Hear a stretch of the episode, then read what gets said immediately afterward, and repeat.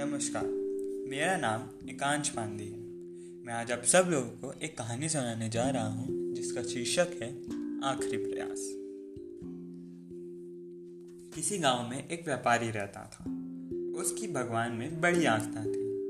एक बार व्यापारी किसी दूसरे गाँव से अपने घर लौट रहा था। बस से उतरकर वह पैदल अपने घर की ओर जा रहा था। तभी उसे रास्ते में एक बड़ा ही चमकीला सा पत्थर दिखा। उस पत्थर की तरफ़ व्यापारी आकर्षित हो गया और इसने सोचा, क्यों ना इस पत्थर को साथ ले जाऊँ?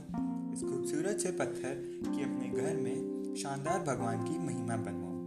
व्यापारी ने पत्थर उठा लिया और रास्ते में ही एक प्रसिद्ध मूर्तिकार की दुकान पर रुक गया और उसे कहा, इस पत्थर की एक शानदार देवी माँ की प्रतिमा बना दीजिए। मूर्तिकार ने कहा, ठीक है, बन जाएगी। अब कुछ दिन बाद आकर ले जाइए। मूर्तिकार ने उस पत्थर को तराशने का काम शुरू कर दिया और अपने औज़ार लेकर पत्थर को काटने में जुड़ गया। जैसे ही उसने पहला बार किया तो उसे पता चला कि पत्थर बहुत ही कठोर है। मूर्तिकार ने एक बार फिर पूरे ज़ोर से प्रयास किया, पर पत्थर तस से मस न हुआ तो उसके पसीने छूट गए। वो लगातार हाथ हथौड़ा से प्रयास करता रहा लेकिन पत्थर नहीं टूटा। उसने लगातार कई दिनों तक प्रयास किया और अपने तरफ़ से निन्यानवे प्रतिशत मेहनत की, लेकिन पत्थर टूटा ना।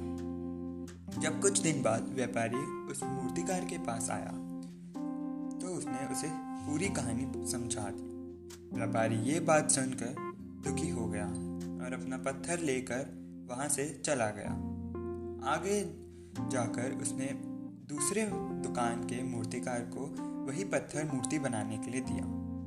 अब उस मूर्तिकार ने अपने औज़ार उठाए और पत्थर काटने में जुड़ गया। जैसे ही उसने पहला प्रयास किया, पत्थर टूट गया, क्योंकि पत्थर पहले मूर्तिकार के चोटों से कमज़ोर हो गया था। व्यापारी ये देखकर बहुत खुश हुआ और देखते ही देखते मूर्तिकार ने भगवान की एक सुंदर सी मूर्ति बना दी। व्यापारी मन ही मन पहले मूर्तिकार की दशा सोचकर मुस्कुराया कि उस मूर्तिकार ने निन्यानवे प्रतिशत मेहनत की, लेकिन आखिरी में थक गया और हार मान ली। एक आखिरी प्रयास करता तो वह सफल हो जाता। इस कहानी से हमें ये सीख मिलती है कि सफलता पाने के लिए हमें कठोर मेहनत करनी पड़ती है, अथवा हमें हार नहीं माननी चाहिए। धन्यवाद।